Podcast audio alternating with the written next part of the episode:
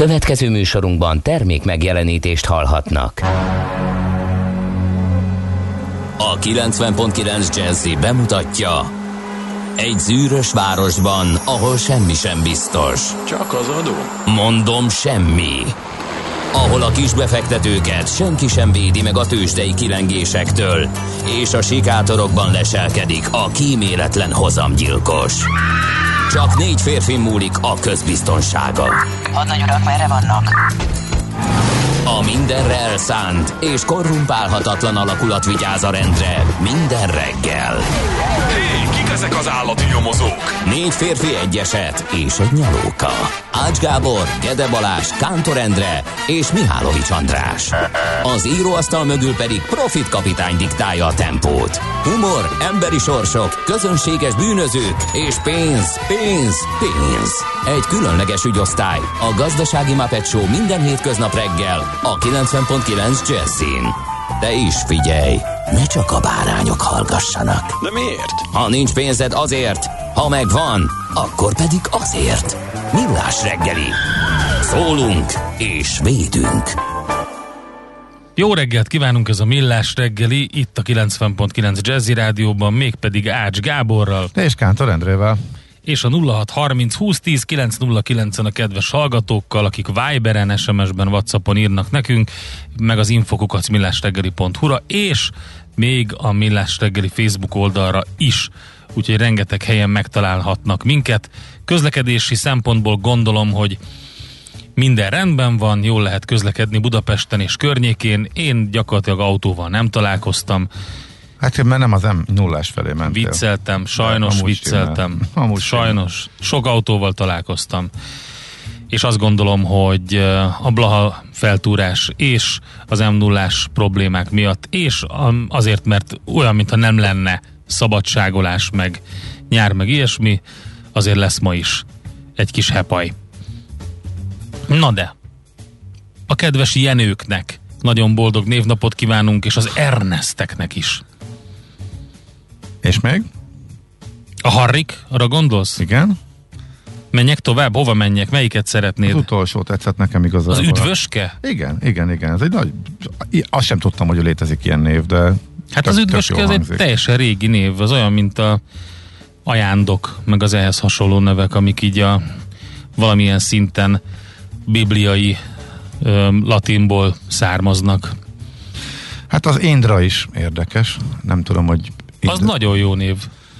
Hát arról a megboldogult, nem annyira szép emlékű promó Indra jut az eszembe ja. elsősorban, hmm. mert hogy nincs ilyen névre hallgató ismerősöm. Úgyhogy meg a perditákat is jakusokat, szilasokat. A perdita. Is köszöntjük. Az nagyon jó. Perdita Durango. Na, szóval, hogy az Ernestekről pedig az Ernest and Young jut eszembe minden egyes alkalommal. De tényleg? Tényleg. De egyébként az Ernőnek egy, egy változata, az Ernest is. Hát igen, de hogy, mert hogy nemzetközileg használatos, simán begyűrűzhetett úgy is, hogy átvettük. Az Ernst névből származik egyébként. Na, hát... Az Erna a, a női párja, és a, az Ernő a magyar verziója az Ernestnek. Mm. Erna nevű ismerősöm legalább volt. Na tessék. Őt külön nagy szeretettel köszöntöm. Nagyon sok híres Ernő van. Nagyon sok híres Ernestről nem tudok, aki magyar Ernest lett volna, bár szerintem, hogyha az 1800-as éveket nézzük, akkor valószínűleg sokszor írták így a nevüket, vagy hívták őket így. Német, mint hivatalos nyelv. De például Ernőből van ma születésnaposunk is, aki talán az egyik leghíresebb Jaj. magyar, uh-huh. aki Rubik Ernő 1944-ben született ezen a napon, a bűvös kocka feltalálója. Uh-huh. Kíváncsi voltam, hogy te melyiket mondod. Tehát... Hát most ezt így hirtelen az Ernő miatt kitaláltam. De nem is azt mondom, hogy bűvös kocka, vagy Rubik ja, kocka. Hát mert azt hogy... ide, hogy bűvös kocka. Aha. Ja, hogy azért, mert én azt írtam oda. Igen. Hogy nemzetközileg uh, Rubikocka néven lett ismert, de nálunk bűvös kocka néven, és onnantól ez egy kitárult a világ, és egy, elkezdtek többet utazni a magyarok, így hazahozták, hogy mi is elkezdett keveredni. Mi itt a kis mikrovilágunkban egyértelműen bűvös kockának tudtuk, nem is nagyon ismertük sok-sok évvel ezelőtt, hogy a világban nem így hívják, eh, hanem a feltaláló, a megalkotó nevét eh, használják. Eh, Most meg azért, ahogy így nézem össze-vissza, sőt, már egyre többen. Hát inkább. Amikor szóba 1980-ban kerül, már hivatalosan átnevezték. Rubik kocka. Már nálunk is? I- Úgy van, így van. Tényleg? Csak Magyarországon hozzávetőleg egy millió darabot vettek belőle, Aha. ami azt jelenti, hogy minden tizedik embernek volt egy ilyen játéka. Mhm. Ezzel párhuzamosan indult a külföldi terjeszkedés, amit az amerikai Ideal Toy játékcég intézett, és azt mondja, hogy ezer nagyon rövid idő alatt ugye elterjedt az egész világon. 82. június 5-én volt az első, 2003 óta pedig két évente megrendezik a Rubik kocka világbajnokságot. Uh-huh és hát az egyik legnagyobb tanulmány. Ha jól emlékszem, akkor a világ, de nem biztos, hogy a világ legeladottabb, vagy legnagyobb nagyobb darab számban értékesített játékáról van szó. Uh-huh. Úgyhogy, és zseniális. Nekem van otthon szerencsére, nagyon szerettem, és mindig elszeret mondom, hogy az első gyermekkori frusztráció után, ami a a ragasztók leszedése, a valamilyen módon megpróbálni szétszerelni és összerakni után megtanultam, hogy hogy kell kirakni, és minden egyes alkalommal, amikor csak van egy kis időm, ezt így csiszolom, csiszolom, csiszolom, ami azt jelenti, hogy két és fél perc alá lehet bőven menni, egy kis kevés, de hát ez semmi, tudom, Két és fél perc. perc Tényleg? alá, de hát ez, De tök ez, ez béna, az nagyon Figyelj, béna. Nekem nem tudom, én tovább, én föladtam, én nem tudom, olyan tizen... Hát vannak tudod ilyen algoritmusok, amik a mintázat alapján Nem vannak. tudom. Ha ránézel a mintázat, akkor tudod, hogy mit kell csinálni. Semmit nem tudok. Nekem a frusztráció maradt. Én 12 éves korba feladtam. Pedig megvettem a Bűvös Kocka című könyvet, Könyvet. is. Na- De abból se értettem meg meg. Az a helyzet, hogy türelmetlen is voltam. Figyelj, nekem a, volt- Akkor még. Most gondolj És bele. Feladtam egy idő után, és a könyvet a kockával együtt hajítottam. A két sorig ment, Volt és az, az, a régi mondás, elve- hogy ugye, hogy a magyarok az a nagy lovas nép, és hogy mondtad, hogy magyar vagy, és akkor tudsz lovagolni. Nekem meg az volt mindig, hogy nagyon büszkén újságoltam, hogy a Rubik kocka az magyar, és akkor rögtön jött a válasz, és ki tudod rakni? És akkor ezt mondtam, hogy na hát ez így nem mehet tovább. Az kell nyilvánvaló, tehát ez ki kell, ezt minden magyarnak ki kell tudni rakni, úgyhogy tessék gyakorolni. Aha, na jó, oké. Az volt a nagy érzés, amikor sok-sok évvel később eh, az első gyermekem sokkal kisebb volt, mint én, amikor kísérleteztem vele, és simán kirakta, és akkor rájöttem, hogy jó, oké, ez a lényeg. A gyerekeik, mert túl teljesítik ez a frusztráció elti. Jó, hát nem tartott sokáig nyilván, de tényleg nekem nem jött össze. Nem, nem, nem jöttem rá. Illetve nem volt türelmem ahhoz, hogy akár leírás, akár segítség alapján inkább foglalkoztam mással, úgyhogy nekem ennyi a bűvös, azt mondja, bűvös van? kocka vagy. Bűvös kocka, igen. Na, kik vannak még? Uh, ja, e- hát eseményeink is vannak. A Live Aid 1985-ben indult. Egyszer egy egész műsort szenteltünk erre, akkor mindenféle érdekességet elmondtunk, hogy a Phil Collins és a Genesis, azt hiszem ők voltak, ő volt az, aki mind a két helyszínen volt. Ugye le, lenyomta az egyik koncertot, utána felült egy Concordra, Igen. átment Amerikába, és ott lenyomta a másikat. Úgyhogy, de a Live Aid-re szerintem sokan emlékeznek a 80-as évekből, aztán hát csak úgy, mint a bűvös kockára.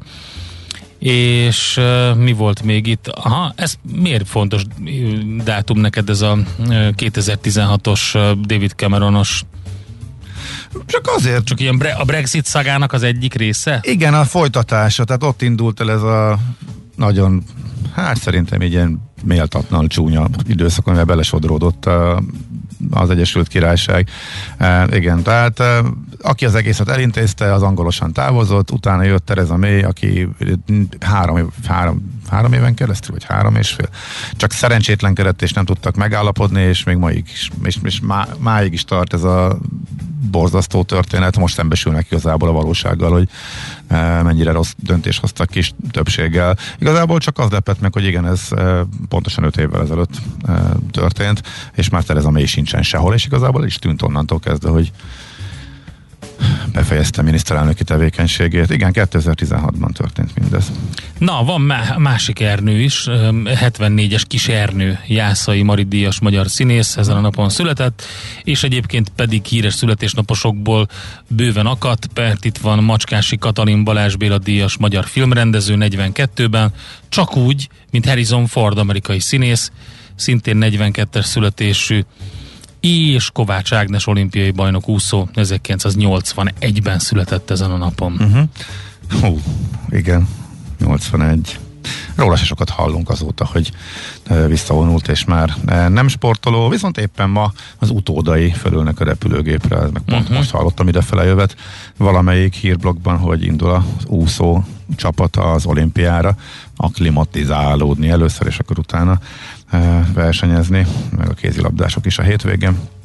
Úgyhogy alig, hogy véget ért a foci EB, fölkészülhetünk, és a jövő hétvégén már szurkolhatunk az olimpiána magyaroknak. A tévékészülékek előtt, de hát így tesz mindenki a világon. Hát még van itt más is. Kimenni nem kihagytad, kihagytad Ki? a Facepalm atyát, Patrick Stewart angol színészt 1940, Jaj, akiről elterjedt, ő, a, akiről elterjedt ez a, hogy fogja a homlokát, ugye lényegében, mint uh, a Star Trek um, nagy kapitánya, úgyhogy um, Jean-Luc Picard, ez nem jutott eszembe, most megvan.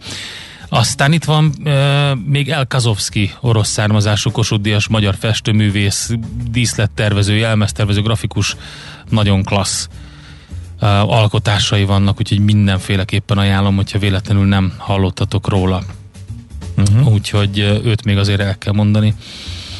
És e, Steve McQueen is ma született. Az if, a legifjabb. Lát, jó, láttam, láttam, láttam, igen. ez óriási. Én ezt nem értem egyébként, hogy hogy lehet valaki Steve McQueennek elnevezni, és, és utána be, ez bevállalja. Tehát bevállalja, és színész lesz. Nem tudom. Tehát tényleg Steven Chadwick McQueennek nevezték el a szülei. Hát a szülei részéről szerintem úgy talán érthető, hogyha tiszteletből, vagy rajongásból, vagy bármi, de a ilyenkor szoktak azért nevet változtatni, hasonló hát helyzetben igen. látunk rá példát, hát ő nem, ő pont, ő is tiszteleg így, de hát nyilvánvalóan nem lehet. De apai nagyszülei egyébként a színész Steve McQueen. Ja, hát úgyhogy most így, most néztem meg. Hát ezt nem, ezt nem tudtam. Látod? Akkor az ifjabb, de akkor hmm. valamit oda kéne tenni, nem? Egy kis csillagot, vagy valami. A legjunior. Junior, mm, junior, junior, junior. Na jó, tehát ők vannak ma. És akkor van egy kis zenénk is nem tudom, a múltkor hallotta, de, de a Foo Fightersnek az egyik dala a Mark Ronson kezei közé került, és Ajaj. szerintem egy tényleg azt kell, hogy mondjam, 2021 legjobb, sőt, visszamennék, az egyik legjobb, az utóbbi időben, amit hallottam, az én egész végig az volt a, a kérdés, hogy vajon mi volt a fejében Mark Ronsonnak, és én azt hiszem, hogy ennyi hallgatás után meghallgattam vagy 40-szer, rájöttem, hogy én szerintem egy picit... Már az eredetit vagy a fel, Nem, a feldolgozást. Ha és szerintem egy kicsit ilyen szimpátia az ördöggel hangulata volt, és ezt, ezt, ezt a fajta érzést vitte bele a Making a Fire című felvételbe. Nézz is! Ne csak hallgass!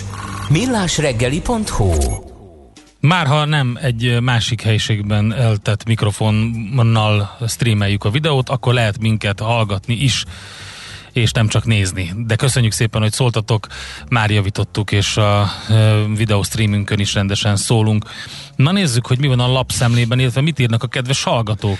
Hát egyrészt, Endre, valóban kellemes ez a feldolgozás, de csak azért mondod, hogy az elmúlt időszak legjobb zenéje, mert nem hallottad még ezt, és már kapsz is egy, majd továbbítom neked.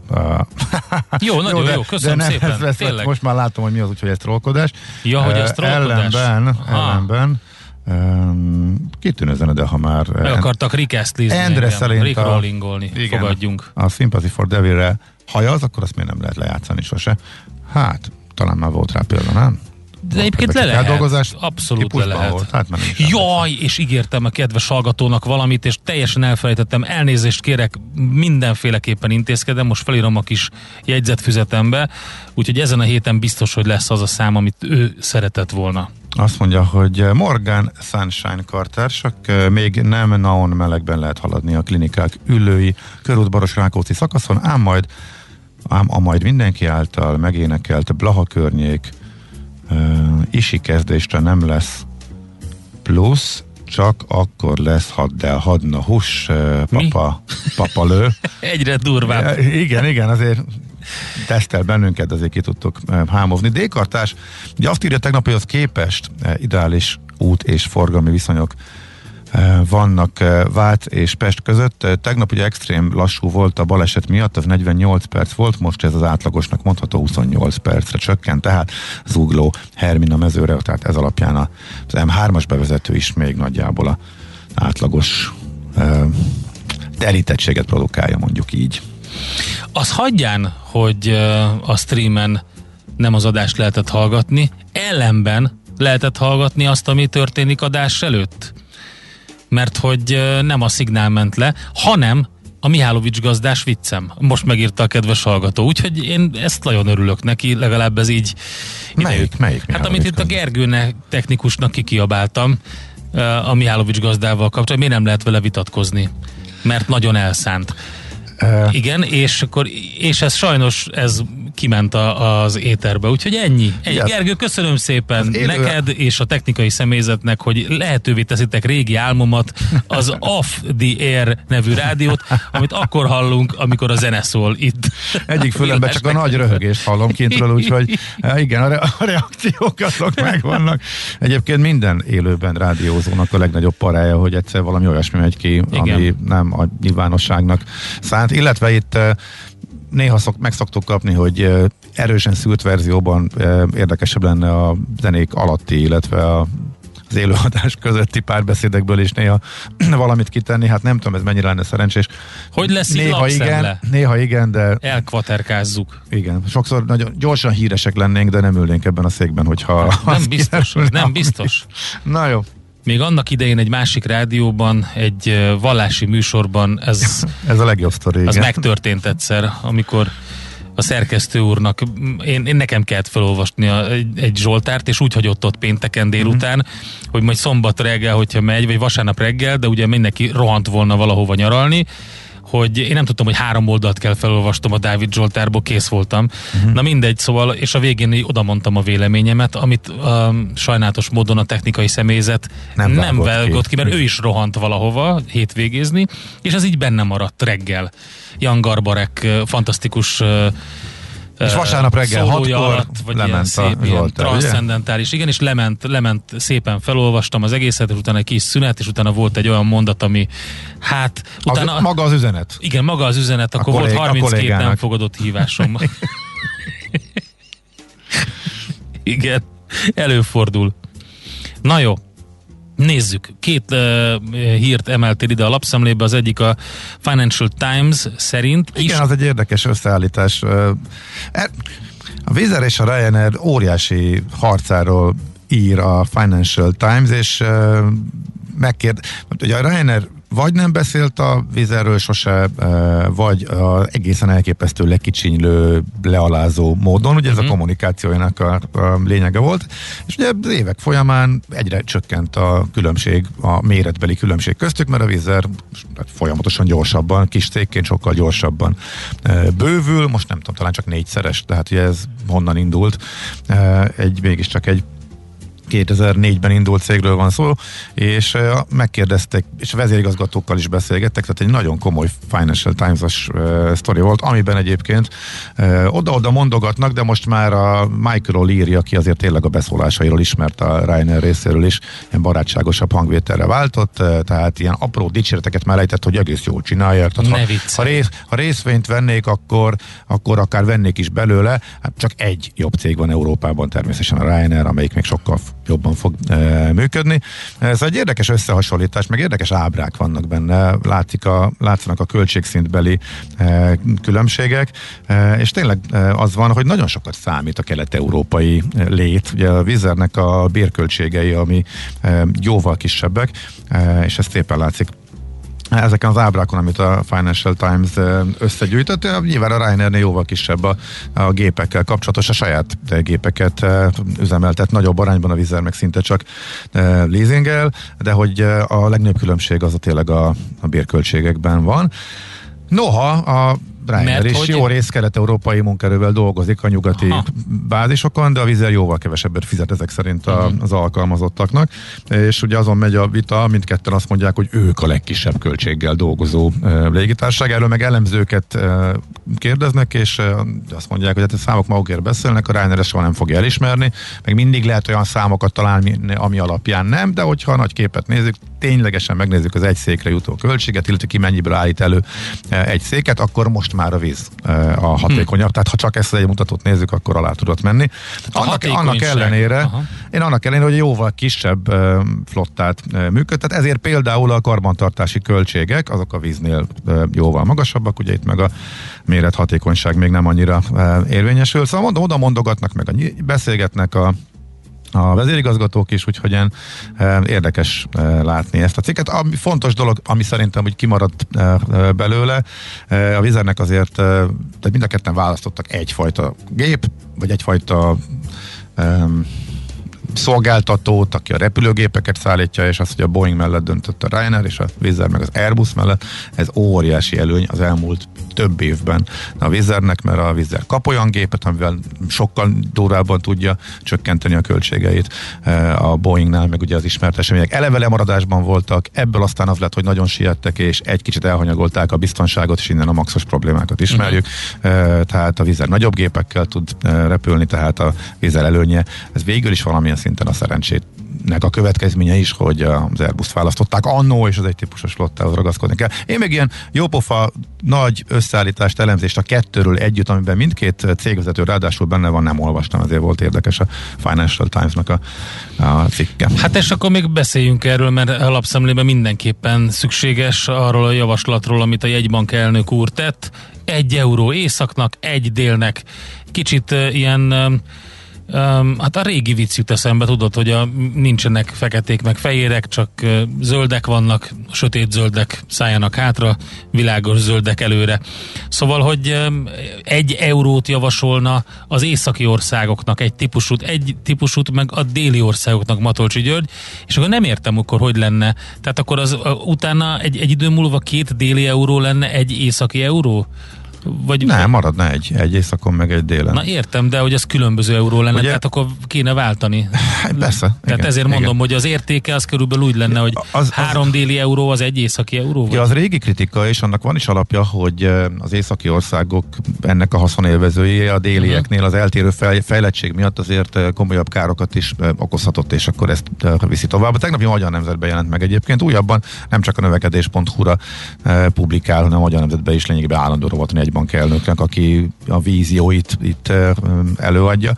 De egyébként az az érdekes, hogy kicsit rímel, vagy hogy ma reggel a portfóliónak a vezetőanyaga az egy, Kovács Krisztián mindig nagyon érdekeseket ír a Concord igazgatója, és most a Merkel korszaknak a végét, uh-huh. a következő idézőles hidegháborúnak az ez hogyan fog átalakulni Európa, illetve mennyire figyelnek oda a jogállamiság kérdésére az egész világon. Trump után Amerika mennyire tart attól, hogy az a fajta populizmus elteredés visszajön, illetve hogy ez hogyan változtatja meg az országok e- egymáshoz való viszonyát, de főleg a nagyhatalmaknak a hozzáállását ezekhez a e, kérdésekhez, és a kétsebességes Európa problematikája ebben a cikkben is elő. Még nem tudtam teljesen végigolvasni, mert ez most került föl e, reggel, de azt hiszem, hogy ő az a szerző, akinek a cikkeit bármikor és látatlanban merem ajánlani, mindig érdemes nem elolvasni, tehát a portfólión. A Én azt nem értem, hogy a Magyar Nemzet cikket, a Magyar Nemzet cikket olvasva igazából a kettős euró, mint megoldás a cikk végén jön elő,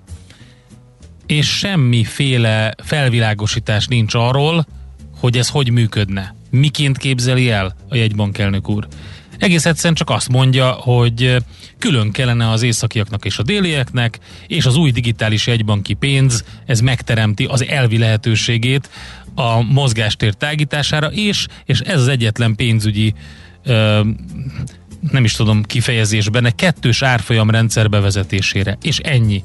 És innentől kezdve mindenki döntse el, hogy hogy, hogy, hogy. Hát ez egy vízió, Tehát és ez, a részletek kidolgozását ja, azt, ez majd, egy tréler. azt majd a szakért, szakértőkre. Ez egy tréler. Ez egy olyan tréler, ahol a, ellövik a puskaport, de lényegében nem derül ki semmi. Na jó. Hát ne várt, hogy aprólékosan kidolgozva hát legyen. Én hát, nagyon szerettem volna, a... mert érdekelne, hogy hogy működne az, hogy egy kettős árfolyam rendszer lenne egy digitális valutarendszer alapjain. Figyelj, majd lehet, hogy a következő hetekben okay. jönnek a, jönnek a részletek. Követem. Most még a hallgatók írnak. Azt Új, mondja, tőzsdét hogy... nem is mondunk már. Semmi. Ja, akkor de Nincs mondjunk, időnk. De akkor mondjunk tőzsdét. Nem mondunk. Hol zárt? Hol nyit? Mi a sztori? Mit mutat a csárt? piacok, árfolyamok, forgalom a világ vezető parketjein és Budapesten. Tősdei helyzetkép következik. Na mi volt Londonban, mi volt New Yorkban, Amsterdam imbolygott, azt láttam, de egyébként minden rendben van. Igen, tő- A velencei volt tőzsde nincs. Tőzsde, tőzsde jelentés, igen. Hát mennyi kis mínusz uh, Budapesten, ugye? Budapesten egy 0,7%-os mínusz jött össze, a forgalom az nagyon gyengusz, továbbra is 7 milliárd alatti, és azt lehet mondani, hogy a Magyar Telekom pluszán kívül mindenki, tehát a MOL, OTP, Richter mínuszban zárt. Nem volt túl erős a kereskedési nap. De hogy mi volt New Yorkban? Gyorsan elmondom, mert hogy a szokásos eh, kicsi plusz történelmi csúcs, eh, amit szinte minden nap eh, elmondhatunk. Jön az inflációs adat, amiről tegnap beszéltünk, tegnap beharangoztuk, mint a hét fontos mutatóját, ezt megelőzően állítólag nem akartak már komoly pozikat fölvenni a befektetők, hát ez mondjuk a legkönnyebb és legegyszerűbb magyarázat. Ha jön egy adat, és ezt, ezt akár robot is írhatta volna, mint ahogy egyébként annyira vicces, hogy még azért meg lehet állapítani. Egészen elképesztő ütemben lepik el a robotok által írt tőzsdei cikkek a, Ja, igen. az interneten. Úgyhogy amiket én nézek, azok, azok azért még jól láthatóan emberek által írt összefoglalók meg elemzések, de többenetes mértékben elárasztja a netet a robot. Ez, erre elég könnyű beprogramozni, hogy kicsit emelkedik, jön egy adat, akkor megmagyarázzuk, hogy aratra válnak a befektetők. Ezt még én is megcsináltam volna akár 20 évvel ezelőtt is a szokásos panelekből. Hát volt is ilyen. A Trisé úr nyilatkozatai előtt már megírtuk előre, hogy mi lesz az Európai Központi Bank eh, bejelentés, és lényegében azok a frázisok, amiket használt, amiket mindig elmondott, Igen. az egyik a volatilis, mi volt, eh, na már el- mindegy, szóval voltak ilyen, ilyen kifejezések, azok előre megvoltak a cikkben, és tényleg kimondta őket. De a piaci reakciókat is, bármi történt, meg volt rá a panel, amit hozzá lehetett Figyelj, vigyáztani, annyi volt a lényeg, működik. hogy eh, ha meglepetés volt, akkor csak az bele kellett írni a leadbe, a többi az úgyis ugyanaz volt, mert ugyanazt mondta. Uh, pénzügyi papírok, ott indul a gyorsjelentés szezon, ezt is beharangoztuk tegnap, azok megelőlegezték a jó teljesítményt, hogyha pénzügyiek vezették a piacot, JP Morgan, Goldman Sachs, úgyhogy és hasonlók. Uh, technológia kicsit lefele mentek a legnagyobbak, Apple, Microsoft, úgyhogy, uh, de jelentéktelen mértékben. Ami igazából izgalmas volt, és azért is térnék rá vissza, mert szintén tegnap az amerikai tőzsde rovatban beszélt róla a szakértőnk, a Virgin Galactica az űr utazás után, ugye tele volt fel a világsajtó, mi is beszéltünk róla, érdekes kérdés volt, hogy a részvénye hogy reagál arra, hogy meg volt az első e, sikeres út, és el lehet hinni azt, hogy technológiailag rendben van, biztonságos, és az űrturizmus e, beindul, várható volt valamiféle emelkedés. Hogyha ránézel, akkor e, a végeredmény egy jókora szakadás lett, mínusz 17 százalék, de ez úgy történt, hogy e, hát Richard Branson azért érti a dolgát, hát most ez akár kicsit idézőjelesen is lehet venni. E, A nap elején, tehát még nyitás előtt egy jó 10%-os emelkedés volt, és ekkor bejelentették, hogy hát akkor kibocsátunk egy csomó részvényt. Jó, fölhigítjuk. Úgyhogy bele a hype-ba, ide nektek, amit a legjobban rühelnek a befektetők eh, hasonló helyzetbe, úgyhogy erre, abban a Mm, pillanatban megöntöztet, aki a kezdeti lelkesedésbe, akár még a kereskedés kezdet előtt bezsákolt, az ugye vaskos 25%-os bukóban a nap végére.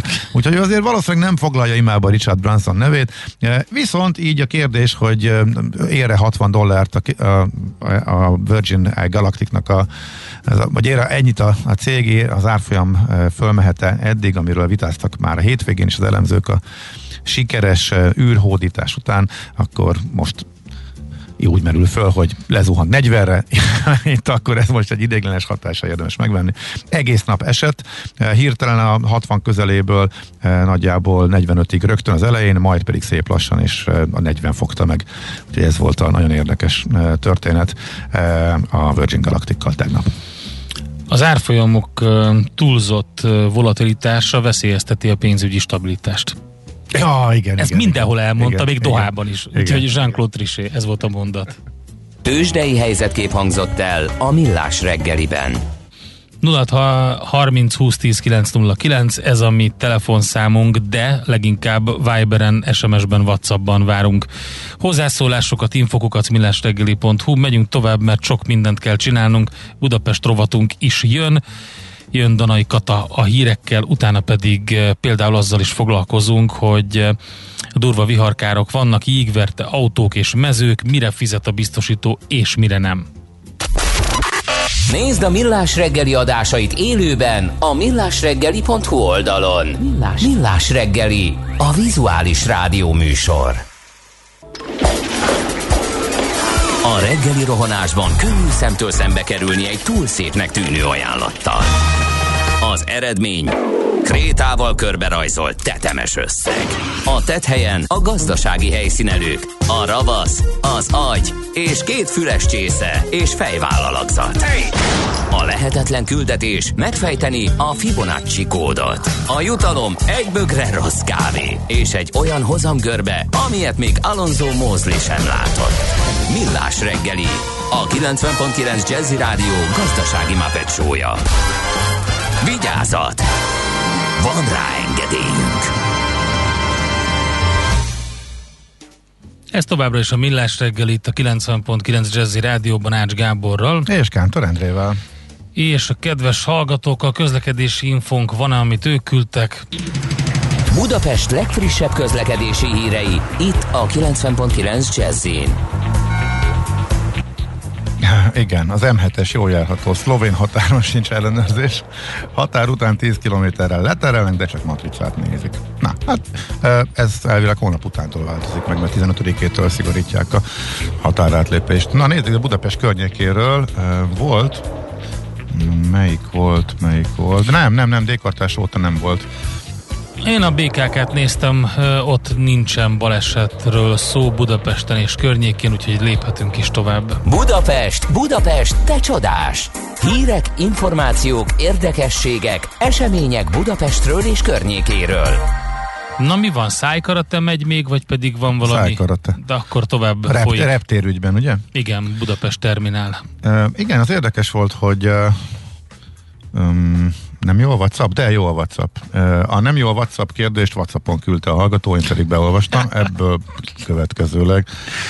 Ja, igen, igen, igen, az ő közlekedési inf- Á, értem, rávezetett, rávezetett. Akkor visszatérek. A Hungária népe a statisztikáim szerint csak egy napig nyaralt, míg tegnap végig lehetett suhanni rajta. Ma 7 óra előtt a BS-nél jó legyen Budapest Aréna, mindkét irányba be van dugulva, illetve tegnap éjjel már nem volt meccs, meccset minden estére, úgyhogy ez a lényeg. Úgyhogy köszönöm szépen, hogy felhívtad a figyelmet, ezt kerestem, rém lett, hogy van még egy közlekedési info. Szóval Budapest Airport, ugye és a kormány között megy egy kommunikációs viadal, igen, tegnap arról az ár le, illetve feltornázása a cél. Igen, az érdekes, hogy mindenki szivárogtat jobbra-balra, amikor a magyar nemzet uh, iparági forrásokra hivatkozva uh, megírja, hogy a kormány mit tervez, azért ez elég mókás, ez a tegnapi uh-huh. uh, labban volt. Utána Reuters megpróbált utána járni, rákérdezett mindenkinél, és a Reutersnek válaszolt is a legnagyobb tulajdonosa, illetve hát, hogy az üzemeltetési jog, a koncesszió legnagyobb tulajdonosa mondjuk. Igen, igen, igen. Uh, és uh, azt mondják, hogy hát ők nem kértek ajánlatot, de kaptak. Egyrészt. Hát igen. Másrészt ugye így a tulajdonosok, befektetők, meg a szabályzat értelmében az ilyennel még ha nem érdekli őket, akkor is foglalkozniuk kell. Úgyhogy igazából egy ilyen kicsit semmit mondó, de azért úgy tűnik, hogy valahol még mindig inkább a lepattintás irányába mutató közleményt. Mert ez az Evi Alliance, a, ugye a, ez a Kanada egyik legnagyobb ilyen nyugdíj alapja, uh-huh. a, a PSP Investments, ez a Public Sector Pension Investment Board, annak a tulajdonában van akik azért ezek a, ezek a nyugdíj alapok azok általában ők azért lassan mozognak. Egyrészt lassan mozognak, másrészt pedig nagyon megfontolják, hogy mit és hogyan igen, de azért az ő kiszivárogtatásukból is, meg ebből is azért ott van mögötte az, hogy van olyan ár. Uh-huh. Hát nyilvánvaló. Uh-huh. A kanadai nyugdíjasokért mindent. Igen, és uh, a magyar kormány viszont nem akar sokat fizetni érte, valahol ez is érthető, úgyhogy meglátjuk, hogy lesz ebből megállapodás. Uh, érdekes, a mindkét fél most szivárogtatja az információkat, viszont ami fontos, hogy megerősítették, hogy van egy konkrét ajánlat. Tehát uh, a magyar kormány küldött egy ilyet, és a kommunikációs hadviselésnek nyilván része magyar oldalról az, hogy nem fejleszték, magyar kézben majd. Majd, ha magyar kézben lesz a reptér, akkor több turista jön. Hát ezek a, valahol ezek a lózungok, ez semmivel alá, alám támasztott dolgok állnak itt az egyik.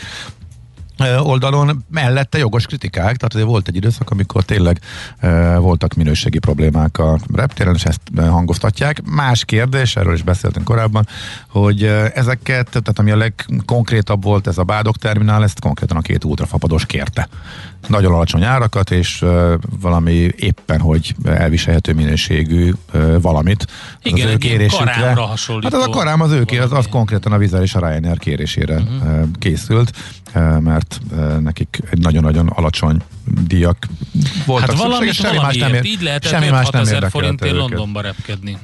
E, igen. Na minden esetre meglátjuk, hova fut ki a reptéri e, sztori, illetve milyen ütőkártyák vannak a magyar kormány kezében. Jó nagy póker parti e, látszik azért ebben kibontakozni. E, másik fontos, illetve érdekes info, tegnap volt egy sajtótájékoztató, ahol beszámoltak a Visegráddal kapcsolatos nagyon komoly fejlesztésekről. Na. Hát ha a Visegrádi király találkozó 700 éves évfordulójára akarják befejezni, akkor az azt jelenti, hogy 2035-ig fog tartani Ja, a felújítás na, és túrás. hát figyelj. a Visegrád ismerek 700 egy pár program ilyen keretében. céget, ami tud ilyesmivel foglalkozni. Ilyen kőfaragók, meg ilyesmi. Aha, Úgyhogy gondolom, hogy ez fontos. biztos, ajánld be őket, biztos van esélyük. Igen. Nem hiszem, hogy ajánl, az én ajánlásom szüksége. Én mondom, én is ismerem őket, én csak nekem ez jutott eszembe. De minden esetre szerintem hamarabb akarják megcsinálni. Az a lényeg, hogy hát eléggé tragikus állapotban van E- egyébként ahhoz képest, hogy, hogy ha már turi, turisztikai látványosság, akkor hát egyrészt az egész Dunakanyarból látszik, ugye, nagyjából, tehát valami, valamit mégiscsak kéne. Jó, de ha jóból nézed, akkor nem látszik, Jó, hogy milyen tragikus jó, állapotban az van. nem. Dunáról Hát. nézve tök jó állapotban levőnek Mhm. látszik, illetve Hát. ha bármilyen romot látsz, akkor az szépnek tűnik, hogyha Mhm. messziről nézed. Minden esetre azt jelentetté be, ki is, a- mi is itt a azt nézem, hogy a... Az Emberi Erőforrások Minisztériuma Európai Uniós fejlesztéspolitikáért felelős államtitkára Vitályos Eszter. Igen, és a kiemelt kormányzati beruházási program programért felelős kormánybiztos, mindegy, Fodor Gergely. Lényeg az, hogy ők mondták el, hogy nem csak az alsóvár és a Salamontorony, a, völgyzárófal és a vízibástya rekonstrukciója készül majd el, de a Fellegvár és a Királyi Palota is megújul, akadálymentesített lesz a terület természetesen, az erődrendszer két pontját összekapcsolják, bejárhatóvá teszik, régészeti feltárás is várható, az egykori lovagi, az egykori lovagi tornáknak otthont adó A terület beszélj. közparkként lovagi születik újra. torna a Na, lényeg. hát nehogy nem a lovagi Az a lényeg, a lényeg. Mi a hogy, lényeg? és idézni szeretném um, Vitályos Esztert, magas minőségű, több dimenziós területfejlesztési keretet adjon a program, ez a kiemelt cél, amelyben összehangolt ingatlanfejlesztési, kulturális, infrastruktúrális és turisztikai beruházások valósulnak meg. A felújítás hosszabb ideig tart, a kormány folyamatosan biztosítja rá az évente néhány milliárdra rugó forint forrást. A néhány milliárd. Ez Az jó, Az egy a néhány tág, milliárd, az az egy tetszik. nagyon tág. Azt szerintem ez egy rugalmas, többdimenziós keret. Tehát 14 évig fogalmunk nincs, hogy hány milliárdból, de lényeg az, hogy megújul Visegrád. Hát, hogyha évente néhány, akkor mondjuk az egynél több, és hogyha 14 évig tart, akkor hogyha kettővel számolunk, akkor Ugye meg, kell, 28. meg kell ezt csinálni, bízzunk benne, hogy hatékonyan és az adófizetői pénzeket jól okay. követhetően fogják elkölteni azt, ami egyébként tényleg fontos, hogy ezt meg, megcsinálják, és tényleg turizmus szempontjából szerintem ez hát, támogatható. Aki viszont még korábban menne oda, eh, csak fölhívnám a figyelmet, hogy eh, tavaly többet, sokat beszéltünk róla, mert nagy durranás volt, idén is működik, csak keveset beszélünk róla, ez a bizonyos Dunakanyari körjárat, eh, ami megy a Visegrád, Nagymaros, Zebegény, Dömös, Viseg, Dömös Nagymaros, Visegrád útvonalon nyáron is közlekedik ez a hajójárat egy egységára. Bár nekem úgy rémlik, hogy eh, ja nem, idén is az csak a hajójegy az 1000 forint, eh, de az a 2000 forintos teljes eh, napra érvényes odautazást is eh, lehetővé tevő eh, napi jegy, amiben a buszjegy, a vonatjegy, eh, amiben oda lehet, meg lehet közelíteni a Dunakanyart, több irányból is. Ez működik, és olcsó és nagyon kellemes szórakozást tesz lehetővé. Szóval ezt tavaly vezették be, és akkora siker lett, hogy rengeteg fogyott belőle. Idén bejelentették áprilisban, de már nem volt nagy visszhangja. Szóval, ha valakinek van kedve, e, most csak, most is csak a hétvégén jár, ha jól látom, a péntek, szombat, vasárnap mennek a hajók. Korábban úgy rémlett, hogy az volt, hogy hétfő kivételével naponta. Ennek érdemes utána nézni, utoljára azt láttam, hogy csak a hétvégén. Szóval ez most idén is jó program, és jó lehetőség ez a Dunakanyari napi egy. Még azt megelőzően is, hogy megújulnak ott a dolgok. Nekünk a Gellért hegy a Himalája. A Millás reggeli fővárossal és környékével foglalkozó robata hangzott el. Az erős koncentrációnak sokszor az a következménye, hogy az ember könnyen elfelejti a már befejezett dolgokat. Millás reggeli.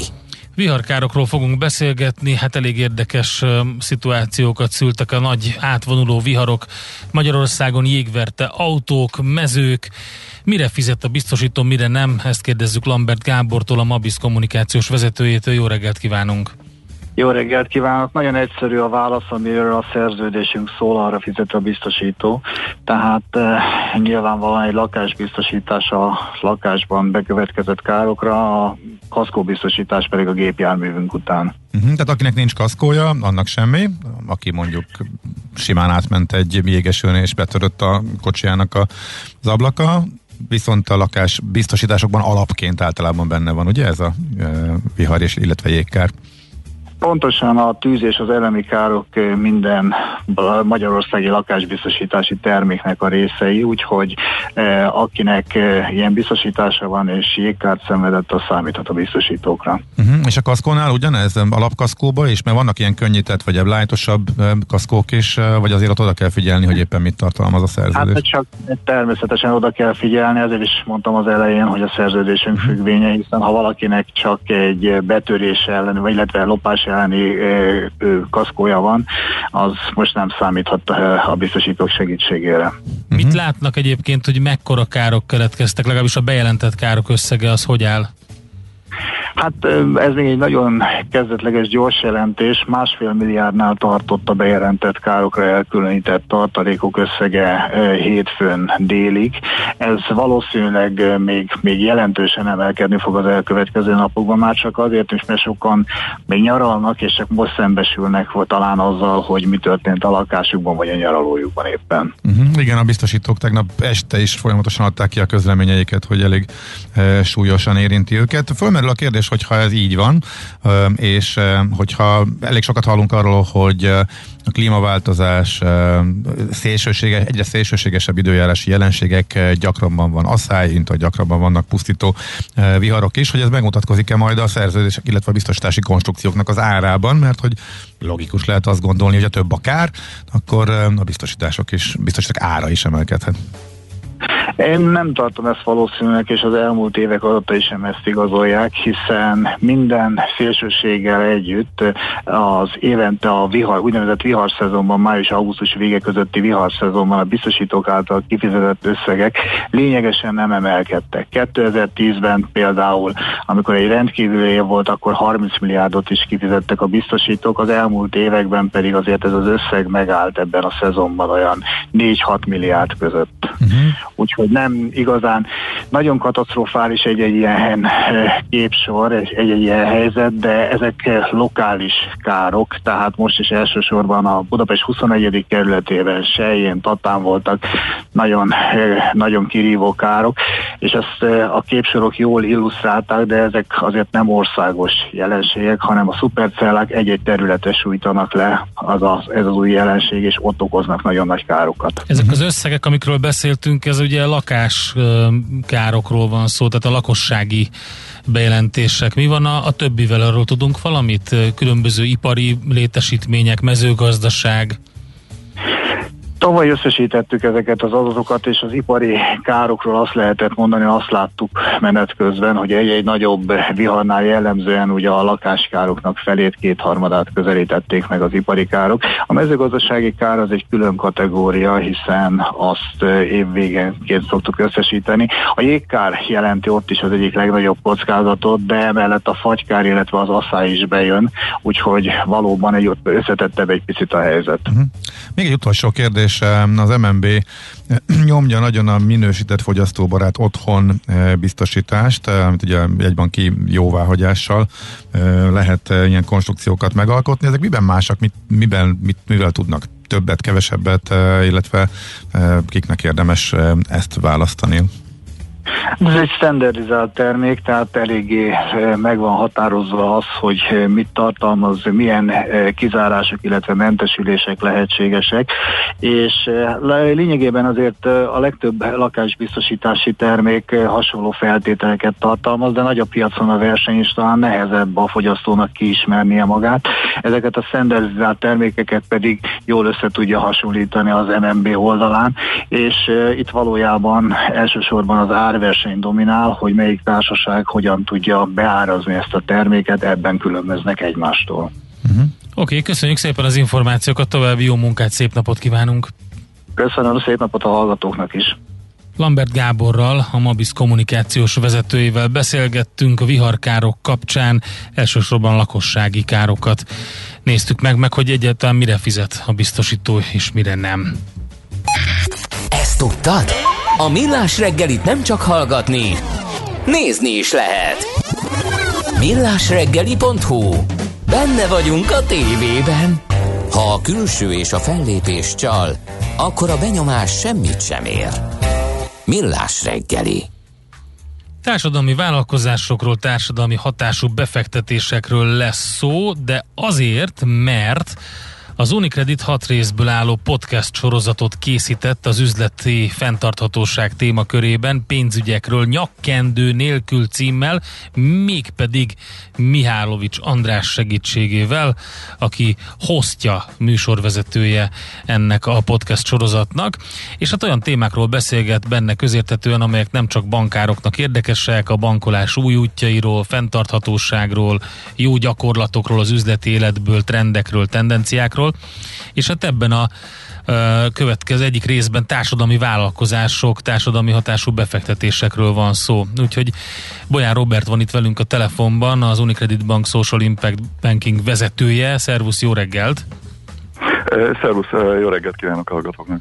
Aki a podcastban is a beszélgető partner, azt belehallgattam, az egy jó 16 perces eh, etap eh, ez a rész. Most nekünk nincs annyi időnk, de minket is érdekelne azért most így a műsorban ez a eh, témakör, úgyhogy kicsit rövidebben fussuk át a társadalmi vállalkozásokat, mert mindenek előtt kik ők. Hogy mit jelent, igen? Mit jelent ez a kifejezés? Ugye igen, eh, definíció szerint a társadalmi vállalkozások valamely társadalmi problémára adnak választ, vagy közérthetőbben eh, fogalmazva eh, valamilyen indítatásból magukra vállalnak valamilyen társadalmi probléma megoldását. Ugye őket nevezzük társadalmi vállalkozásoknak. Uh-huh. Ez az ellentétje, ez van a for profit, átlagosan működő nyereségért dolgozó vállalkozás, és van a társadalmi vállalkozás, ami valahol a non-profitnak a szinonimája, vagy az ennél sokkal bonyolultabb?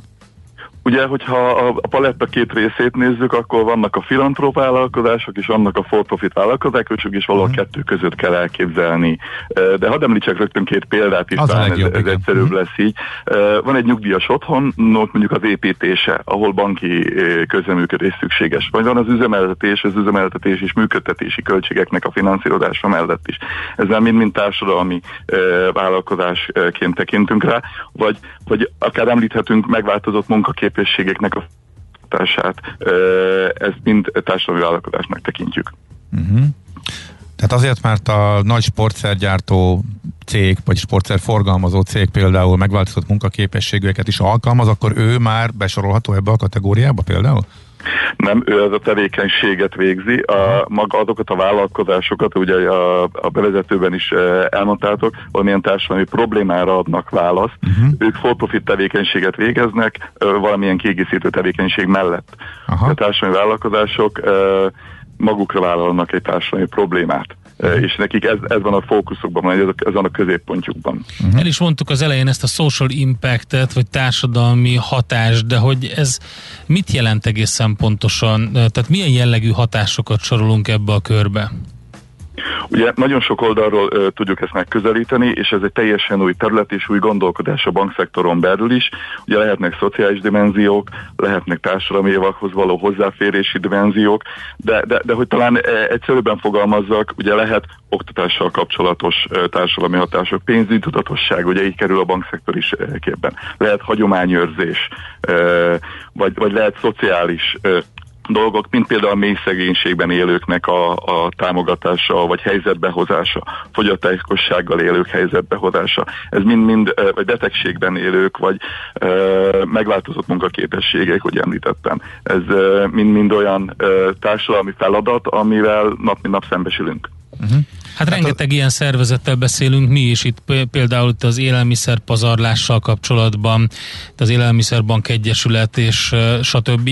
Tehát nekem is eszembe jutott sok minden, de mondjuk, hogyha még máshogy akarom megfogni, akár ilyen globális kereskedelmi szinten, ilyen fair trade vállalkozások ebbe a csoportba tartoznak? Abszolút, abszolút uh-huh. ide tekintjük és ide soroljuk őket, sőt, a, akár uh, ugye munkahelyek teremtésével uh, társadalmi hatást tudunk kiváltani, hiszen mondjuk olyanok is helyzetbe kerülnek, olyanok is munkához jutnak, akik mondjuk korábban segélyből éltek, vagy kozmunkásokat foglalkoztatnak, lehet említeni szociális szövetkezeteket, úgyhogy alapítványokat, egyesületeket, tehát nem, nem csak a normál for-profit világban megszokott KFT-k működéséről szól ez, mert hogy itt megjelennek a non-profit KFT-k is, és mint non-profit KFT ugye azt jelenti, hogy visszaforgatják a, a profitot a vállalkozásukba valamilyen társadalmi cél elérése érdekében. Uh-huh. Oké, okay, az ő működésük, ilyen napi operatív működésük, illetve üzleti modelljük az mennyiben más, mint a hagyományos for-profit cégeké?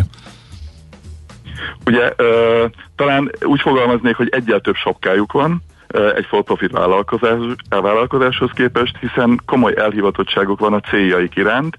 Nekik az üzleti céljaik az eszköz, a társadalmi cél megvalósításához. Tehát ugye azt szoktam, úgy szoktam mondani pénzügyileg, hogy, vagy bankilag, hogy pénzügyi megtérülés nélkül nincs szociális hatás. Tehát a kettő neki együtt jár, a szociális hatást a pénzügyi megtérülésen keresztül tudja elérni, fenntartani és működtetni. Uh-huh. Na most a bankok azok viszont egyértelműen for-profit uh, intézmények, uh, és arra gondolnék, hogy um, nem annyira fontos, vagy eh, nem annyira van a prioritások között, hogy kedvezményes csomagokat, vagy hasonlókat biztosítsanak e, ilyen cégeknek. E, hogy jön itt képbe a pénzügyi szektor, e, illetve hogy ezekre az igényekre hogyan tudnak reagálni a bankok, egy, egyáltalán hogyan működik az, mennyire mások a társadalmi vállalkozásoknak nyújtott termékek, konstrukciók, illetve hogy áll az összefüggésben a bankoknak a for-profit tevékenységével?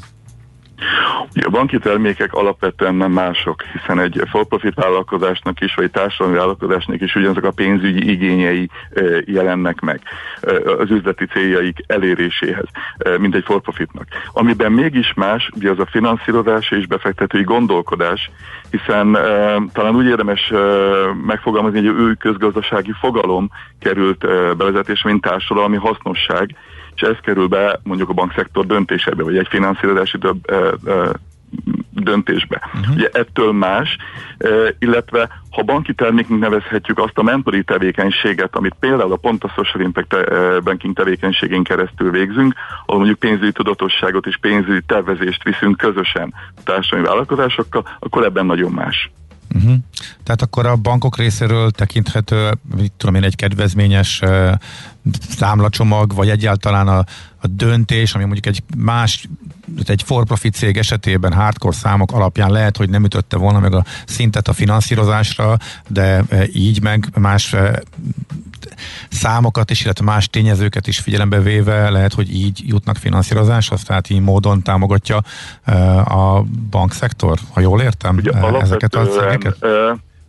Részben alapvetően alapvető kockázatkezelési előírásokat nem szegünk meg, tehát cashflow alapon finanszírozunk, ez ilyen szempontból nagyon fontos, tehát az alapüzleti tevékenység, az üzleti modellnek fenntarthatónak kell lenni. Uh-huh. Ugye a social impact banking is egyfajta finanszírozási forma, ami hosszabb távon tudja biztosítani mondjuk egy társadalmi vállalkozás működését, mert ugye itt a társadalmi hatás kiváltása éveken keresztül történik. Igen.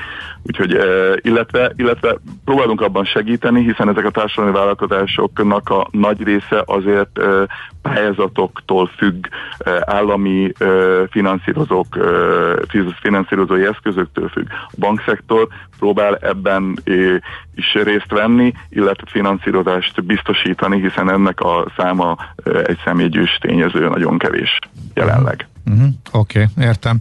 Jó, hát nagyon szépen köszönjük, hogy kicsit uh, bele mélyedtünk ebbe a uh, témába, tisztában látunk mindenképpen, és hát ajánljuk a podcastot, ha valakit részletesebben érdekelnek a társadalmi vállalkozások, illetve a Social Impact bankolás.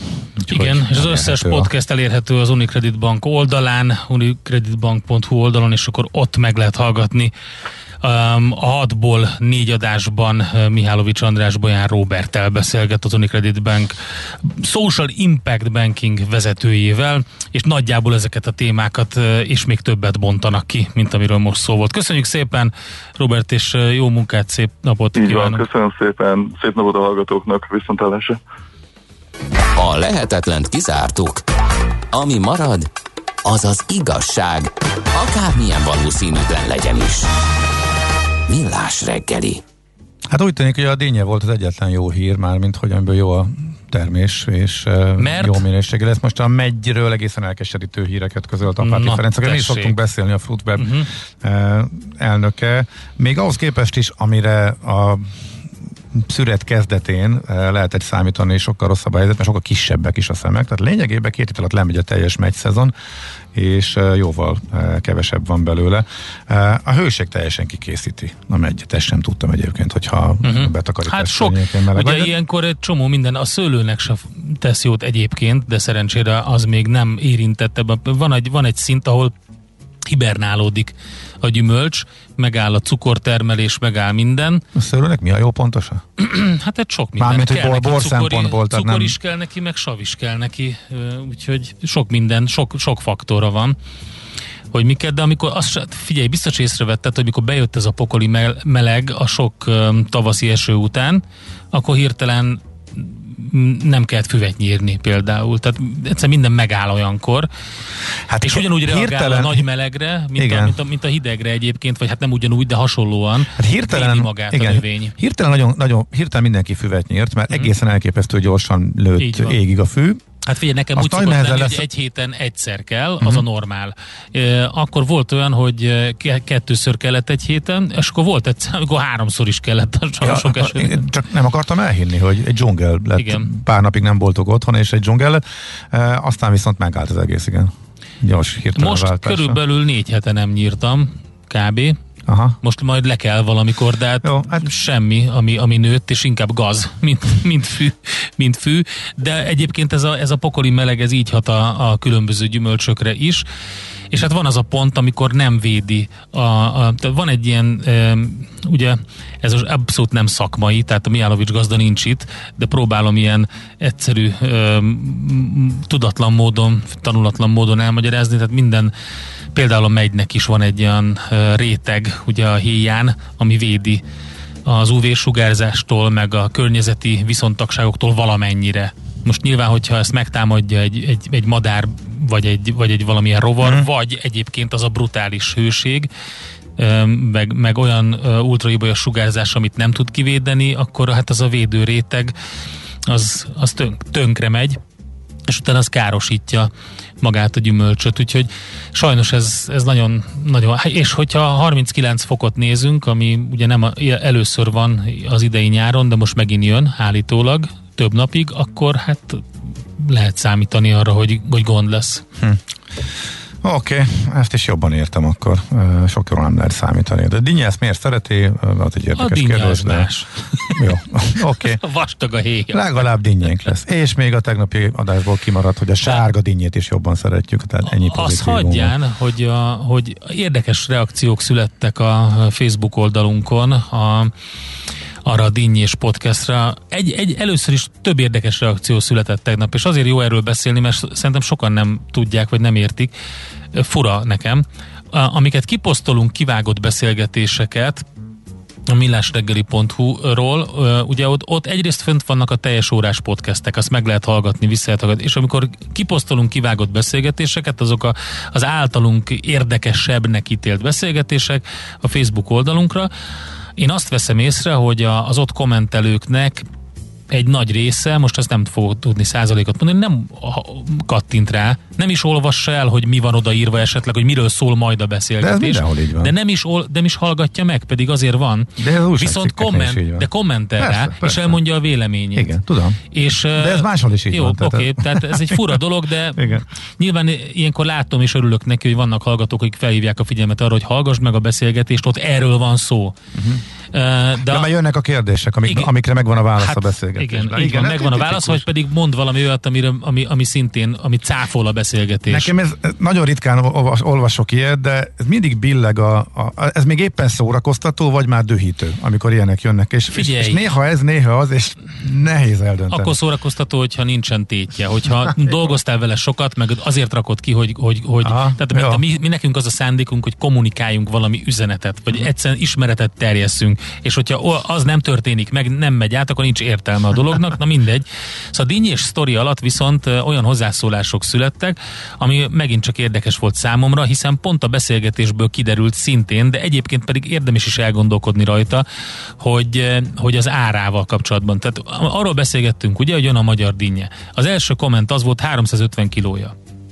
A második vagy harmadik az az volt, hogy a profitorientált magánvállalkozók nyilatkoznak arról, hogy gyűlölik a szabad piacot és vásárlókat és a partnereket. Miért kell ez? Szóval, hogy a beszélgetés nem, nem arról szólt, és egyébként többször beszélgettünk már pont a tegnapi alanyunkkal is, és soha nem volt szerintem kereskedelem ellenes, vagy, vagy, vagy azt a kritikát, hogy mondjuk drága valami, az soha nem hárította, hanem próbálta elmagyarázni, és most az, hogy 350 a kilója a dinnyének, az egy dolog, és lehet azt mondani, hogy drága és akkor, akkor azt lehet mondani, hogy szabad piac van, és hozzunk be más. De hogyha egyszerűen tényleg az van, hogy nagyon nagy lutri, amikor belenyúlsz egy import dinnyébe, mert hogyha két hétig szállítják, akkor azt le kell előtte szedni, az nem volt eléggé megérlelve, nem tudom, hogy mik a körülmények éppen. Simán lehet egyébként, hogy mondjuk egy spanyol vagy egy görög dinnye teljesen jó minőségű. Ezért mondom, hogy lutri, mert eddig ugyan csak import dinnyét ettünk idén, mert a magyar az most éred be, okay. és nekem 50%-os sikerarányom van. Tehát a, Na, a legrosszabb szám, az, amikor a magyarról is, teljesen igen. kásás a közepe, uh-huh. ki van száradva az egész, a, amikor szétszeded, akkor a közepe egy puff kiesik, egy ilyen kásás löty, és egyáltalán savtartalma semmi, van valami édes íze, de inkább ilyen tök ízszerűség, hát az nagyon dühít. Persze, persze. Arról volt háborgás, hogy a közegészségügyi okok miatt nem lehet lékeltetni és megkóstolni? Hú, régen, az, régen, volt, régen volt a, azzal kapcsolatban is, igen. És hát tényleg bosszantó valahol. Mhm. Na mindegy. Um, szóval, hogy um, én azt mondom, hogy hát most hát tényleg dühítő, hogy ennyire megdrágultak a gyümölcsök? Igen. Dühítő. De minden és ahogy kiderült, és most már ugye nyilvánvaló a kormányzatnak és a jegybanknak a közös akciója után is, hogy valamit ezzel tűzoltásszerűen csinálni kell, mert ez a jellegű infláció az nem az, amit egyébként eddig mértek. Kiderült, hogy az a kosár, amiről nagyon sokat beszéltünk az elmúlt időszakban, az teljesen nem fedi a valóságot, mármint hogy nem, nem jól mutatja azt, hogy milyen drágulás volt, és nem az elmúlt pár hónapban történt, hanem sokkal korábbról. Igen, ez egy vissza... másik érdekes. I- igen, igen, és ezt viszont mindenki érzi a bőrén, és, és nyilvánvalóan senkinek nem tetszik. Úgyhogy tényleg gond, hogy ennyibe kerül, viszont hát hogyha már dinnyét akarunk venni, és hogyha azt mondjuk, hogy mondjuk, hogy jobb lesz ez a dinnye, reméljük egyébként, hogy így lesz, akkor én inkább kifizettem a 350 forintot kilónként. De valahol mindig lútit veszel dinnyével. Hát, ezért is kérdés. Ért, érthető az is, hogy azt mondja, három, hát, ha drága lutri, is, és még lutri jó, is. Azt, azt akkor majd akkor, amikor megvannak a tapasztalatok. Uh-huh. Na majd mondd el az 50 hogyan javul a magyarral. okay. Kíváncsiak egyébként, én is kevesebbet teszek. Egyébként de... volt egy nagyon jó dinnye, amit vettem, csak aztán utána utána dühöngtem rajta, nem emlékeztem, hogy melyik. Aha. De az tényleg profi volt, és az, az mindenki azt mondta, hogy hát ilyet kéne még. Na jó, ennyi volt akkor a második, nem, ez a második óra, hogy a Most jön a harm, 8 óra, harmadik fél óra, óra, akkor mondjuk így. Most jön a 8 órás. Most jön a 8 órás, és utána, amit a tegnap, beígér, tegnap beígértünk, hogy Magyarország egy vadul kimaradni látszik a globális eh, minimumadó eh, projektből, de meddig tudja ezt megtenni, mert mindenkit megpróbálnak becsábítani, hogy jobban járjon, illetve, hogy hát egy kicsit ráfázzon akkor, hogyha eh, kimarad. Mi ez? Mi a háttere ennek, miért fontos, hogyan változik meg a világ, miért akar Magyarország kimaradni, meddig maradhat ez így. A pénzügyminiszter is reagált egyébként e, tegnap este, hogy erről fogunk beszélgetni majd e, Weinhardt Attilával, a Portfolio.hu vezető elemzőjével rögtön a hírek után. Hé, hey, te mit nézel? Nem tudtad? A Millás reggelit nem csak hallgatni, nézni is lehet. millásreggeli.hu Nézzünk, mint a moziban!